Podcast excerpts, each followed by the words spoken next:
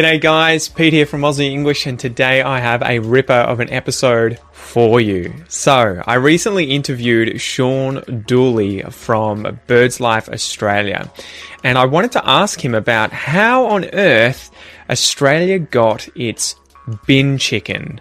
So you guys may have seen this around the traps. You may have seen people with bin chicken tattoos. There are books of bin chickens. People get stickers of bin chickens and chuck them on their cars.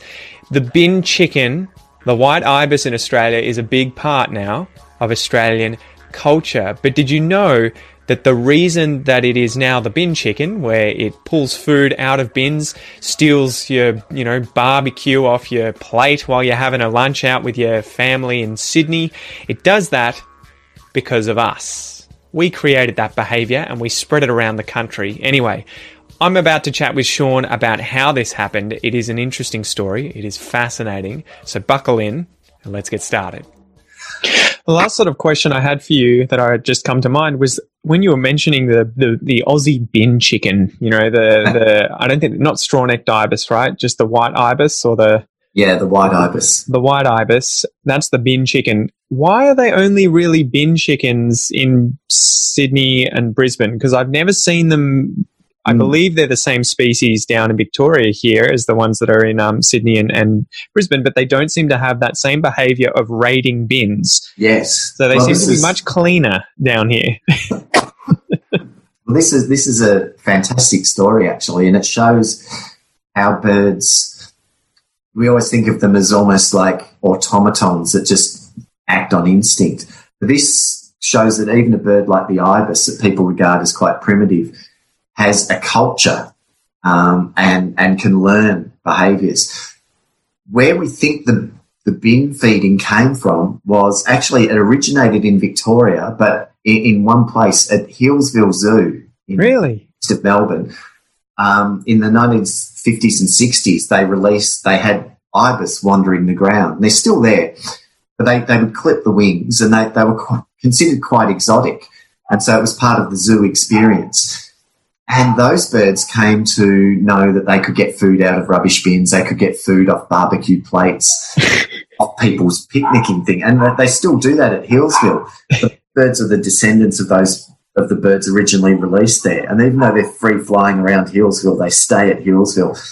In the in the 1970s, uh, Taronga Zoo in Sydney and also Currumbin Bird Sanctuary in the Gold Coast, they took birds from Healesville, they exchanged them, and they had them in their grounds. Those actually grew out like their wings were clipped, the, the wings grew out and they flew off and they or and wild birds were attracted in during drought years and things like that and they mingled with wild birds and created these new populations that started breeding around those areas. And they inherited or, or they continued those foraging behaviors getting food from human sources. So as the as more birds came in from the Murray Darling seeking drought refuge, they mingled and they learnt that as well. So you get these populations of the what we call the bin chicken now, centred mainly in Sydney uh, and also the Gold Coast. And I think they've got that behaviour now in Brisbane. But essentially, it's become like a cultural behaviour of, of those populations of ibis. That's astonishing, right?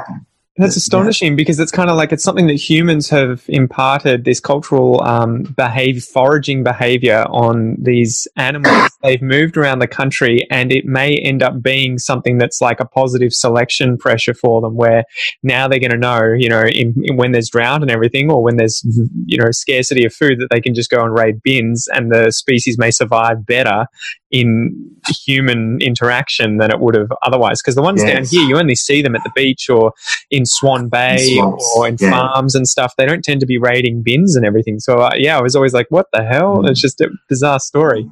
And interestingly, there, there's also uh, studies showing that the, they've done blood samples and things of the of the ibis and their chicks and also their eggs in Sydney, and, and it turns out on the one hand they're, they're sort of sacrificing an abundance of food, Yeah. or they're sacrificing living in the cities, and they get an abundance of food. But the actual health of the birds is not; they're, they're not as in good condition as birds in a natural state. So it's a it's an interesting trade off that they're doing. They're basically, you know, the junk food is affecting them, um, but I think I think it means that they have a higher nesting success in in the city, but the yeah. but the long term health of the chicks is not as good. That's amazing.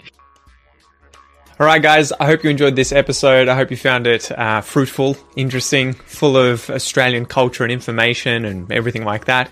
I'm Pete, your host from Aussie English, and if you want to learn Australian English, culture, history, news, and current affairs, head over to the website aussieenglish.com.au, download the podcast app just search for Aussie English Podcasts in the Android or Apple App Store.